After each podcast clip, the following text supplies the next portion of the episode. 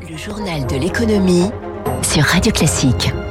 Bon réveil, bonne journée. Soyez les bienvenus sur Radio Classique. Le journal vous est présenté par Eric Mauban. Bonjour Eric. Bonjour Dimitri, bonjour à tous. Et à la une ce matin, ce plaidoyer ce week-end de 10 grandes entreprises pour une meilleure intégration des réfugiés.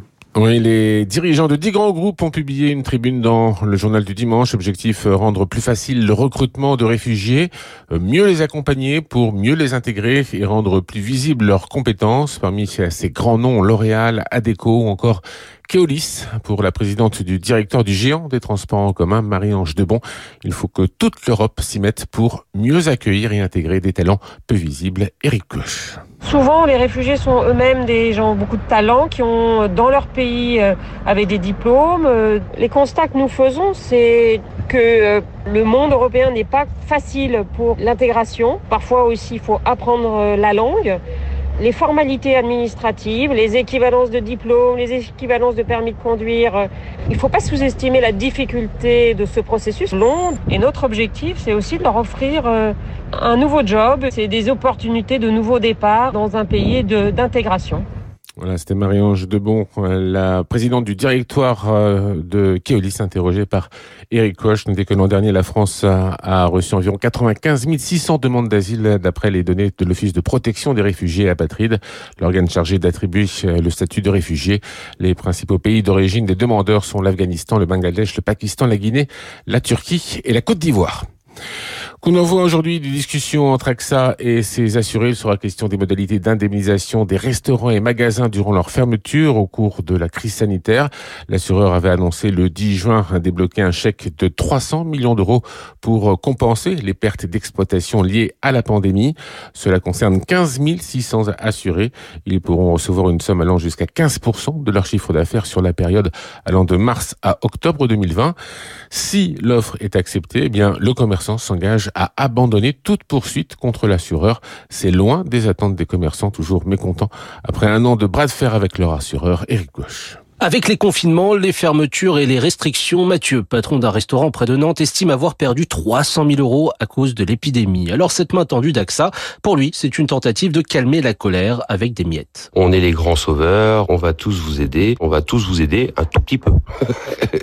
et donc vous pourrez rien dire parce qu'on vous a quand même aidé. C'est vraiment un coup de com. Car AXA propose d'indemniser seulement 15% des pertes, affirmant que les contrats signés ne peuvent s'appliquer dans le cadre du coronavirus. Inacceptable pour Mathieu. Et s'il le faut, il ira au bout de la procédure judiciaire qui l'oppose à son assureur depuis de longs mois. Ça ne me dérange jamais d'être pris pour un con, ce qui me dérange c'est quand je m'en aperçois. Là, ils m'ont forcé à prendre une avocate, me plonger dans le juridique, éplucher tous les contrats. J'ai pas fait ça pour rien. Un exemple que suivront certainement les 1500 commerçants déjà en procédure contre AXA et d'autres assurés pourraient se lancer également dans la bataille, selon Max Sanchez, secrétaire général du syndicat des indépendants. Les procédures qui ont pu être engagées ont fait des petits dans les esprits de beaucoup de chefs d'entreprise. Il y a un vrai mécontentement. Est-ce qu'il sera du d'un effet judiciaire, c'est possible. Car dans 80% des litiges, la justice a donné raison aux commerçants et dans deux tiers des cas, les montants accordés sont jusqu'à trois fois supérieurs aux indemnités proposées par AXA.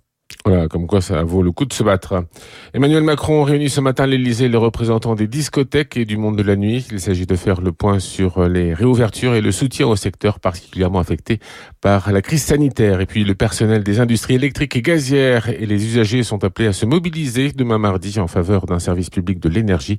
Il s'agit également de protester contre le projet de démantèlement d'EDF. À 6h43, à l'approche des grandes vacances, les prix des locations de voitures flambent. Voilà en particulier dans certaines villes de France comme Biarritz où les tarifs euh, sont parfois 80% plus élevés qu'en été 2019. Cette ruée sur les locations de voitures bénéficie également aux échanges entre particuliers.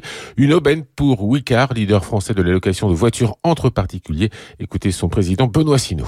On voit que les moyens de transport pour partir en vacances connaissent pour certains des problèmes, hein, en particulier euh, des restrictions de capacité. C'est vrai dans le train, c'est vrai également dans la location traditionnelle. Et donc les gens se tournent vers des nouveaux services, en particulier la location de voitures entre particuliers, les découvrent et s'aperçoivent qu'effectivement c'est à la fois euh, extrêmement pratique et très bon marché et se retournent vers nous plusieurs fois en fait pour partir en week-end ou en vacances. Euh, juin de l'année dernière avait été explosif hein, parce qu'on sortait d'un confinement dur où tout le monde avait été enfermé pendant pratiquement deux mois à la veille des vacances de l'été. On se demandait si cette année effectivement on allait de nouveau croître par rapport à ce mois qui avait déjà été extrêmement soutenu. Et effectivement, on observe des croissances de plus de 70% par rapport au mois de juin 2020, donc vraiment une, activité qui s'accélère. Benoît Sino, le PDG de Wicar, leader français de la location de voitures entre particuliers. Rappelons que beaucoup de Français vont privilégier les vacances dans l'Hexagone. On termine avec les marchés financiers. Petit coup de déprime à Wall Street la semaine dernière avec Ado Jones qui, euh, sur l'ensemble de la semaine, a accusé une perte de 3,5% sur la crainte d'une politique monétaire plus restrictive. À Paris, le CAC 40 a cédé 1,5% sur la semaine, mais c'est tout de même 1,5% vendredi. La séance euh, ce matin sera suivie attentivement. Merci Eric Mauban. Il est 6h45, le Focus Echo dans un